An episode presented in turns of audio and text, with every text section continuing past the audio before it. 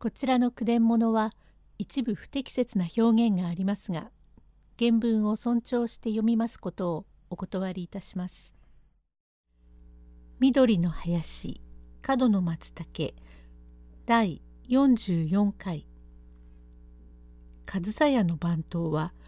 お夏の破談を伝えに、兄、佐五郎に会いに行きます。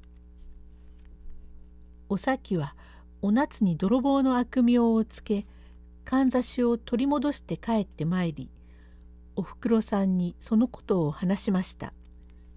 その晩になって、上総屋の番頭、藤七という者が、花影佐五郎の宅へやってまいり、藤七、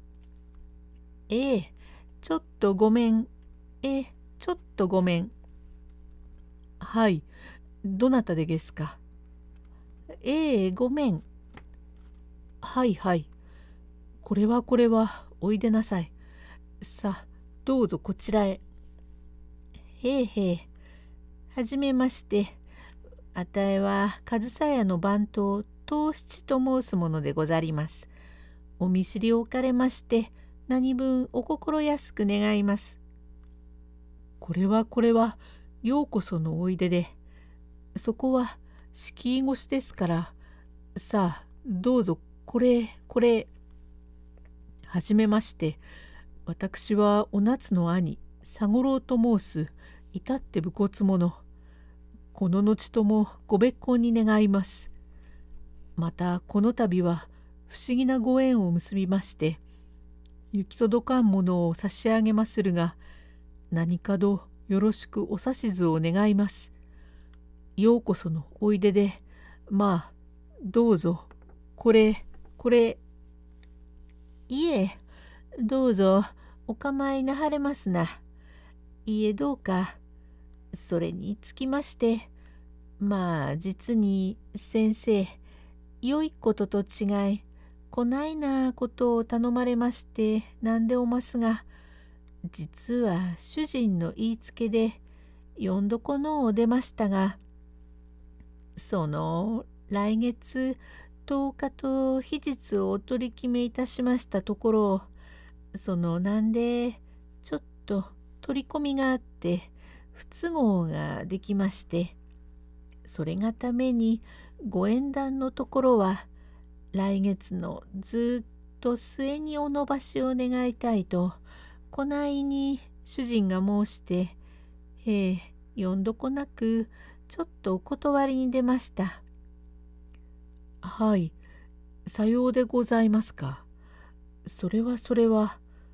お取り込みとあれば致し方がないことだが、小梅の人造殿がおいでになって、来月とおかと日日を決めようとおっしゃるから、手前もその支度にかかりましたが、お取り込みとあれば致し方がない。だが、しかしちょっと伺いますが、この縁談は破縁にでもしてくれろというお断りじゃありませんか。そんなことではありませんかね。はあ、そう、何もかもお察しでは恐れ入りますが、実はまことに良いご縁談ではございますけれども、ちょっと少々都合の悪いことができまして、それがためにこのご縁談はどうか破談に願いたいので。はいはい、さようでございますか。それはそれは。しかし、こちらでもまた何かど手当てもいたしましてあることでありますが、全体、この縁談はこちらから立って願いましたわけではなく、小梅の人造さんがおいでになって、立ってとおっしゃいますから取り決めをいたしたんですが、全体、妹を町家へは片付けたくないので、へえ、いや、わざわざご年の入りましたことで、しかと承知いたしました。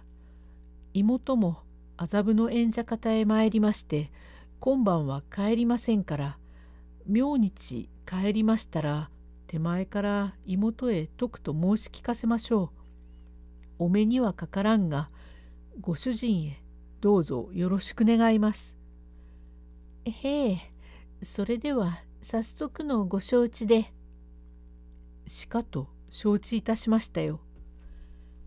実はこないなことを申し上げたら先生が何とおっしゃられるかととつおいつ心配しいし出ましたが、早速のご承知でまことにありがたいことで、それにつきましてはその節こちらへ五十両という金子が参っておりまするな。さよう支度金として参っております。どうかそれも今お返しを願います。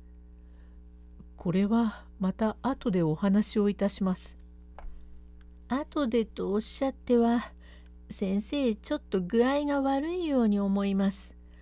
この縁談の破談をご承知なはいましてみれば、金子のところもそれについて参ったことでござりますから、今すぐにお返しになってよろしいかとこないに考えますが。今すぐとおっしゃっても、その金子は皆支度にかけてしまった。もうこれ来月とおかと日日も決まってみれば、一日も猶予はできませんから、皆支度にかけてしまい、タンスから衣類ないし櫛箱針箱ようなものに整えるに残らずかけて、一銭も余事へは使えませんから、立って金子を取り戻したいとおぼしめすなら、新調いたした衣類手道具を残らずお持ちなさい。その方がよろしかろう。